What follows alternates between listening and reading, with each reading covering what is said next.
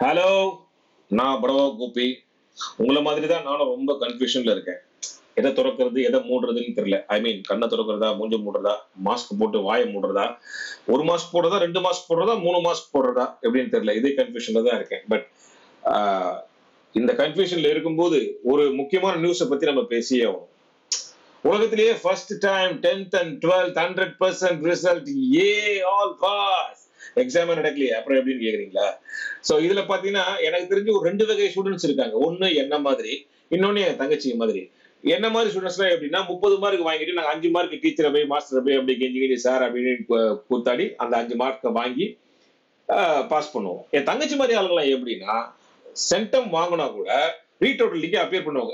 Hundred five எதிர்பார்த்தனே அது எப்படி ஹண்ட்ரட் ரன் வந்தது? அந்த மாதிரி.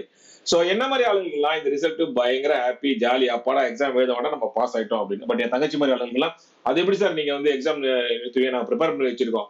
நாங்க வந்து எழுதணும் உயர்கல்விக்கு அப்ளை பண்ணோம் அப்படின்னு அவங்க பேரண்ட்ஸே வந்து இதுக்கெல்லாம் எதிர்க்கிறாங்க.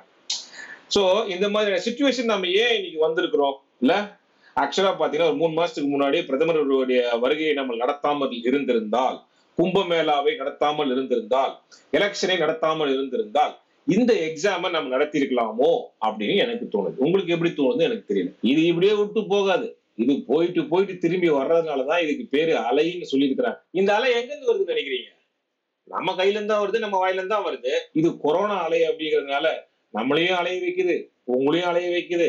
அரசாங்கத்தையும் அலைய வைக்கிறது. இது எல்லாத்தையும் அலைய வைக்கிறதுனால இந்த அலையை நம்ம நிறுத்தணும் அப்படின்னா மூணு விஷயங்கள் சிம்பிளா நம்ம ஃபாலோ பண்ணணும். That is social distancing masking and sanitising இல்லாம சவுத் கொரியா மாதிரி ஒரு சின்ன ஆல்ட்ரேஷன் நம்ம எங்க பப்ளிக் பிளேசஸ்ல போனாலும் நம்மளுடைய லெஃப்ட் கை இடது கையை நம்ம பயன்படுத்துறதுக்கான ஒரு வாய்ப்பை பார்த்துக்கணும். அது மாதிரி கார் டோரை திறக்கிறது இல்ல காய்கறி வாங்குறது காசு எடுத்து கொடுக்கறது இந்த மாதிரி லிஃப்ட் பட்டன் அழுத்துறது இது எல்லாமே வந்து லெஃப்ட் ஹேண்ட்ல யூஸ் பண்ணணும்.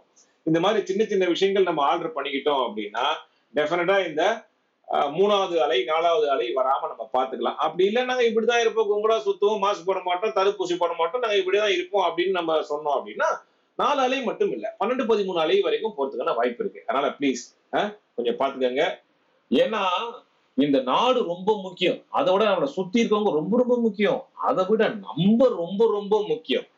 சோ அதனால நீங்க பண்ண வேண்டியது என்ன? சானிடைசிங் சோஷியல் டிஸ்டன்சிங் மாஸ்க் மூணு ஃபாலோ பண்ணுங்க. மாசா வாழுங்க. மாசு இல்லாமல் வாழுங்க. உங்களுக்காக அக்கறையுடன் சொல்வது உங்கள் பரவா ஐ லவ் யூ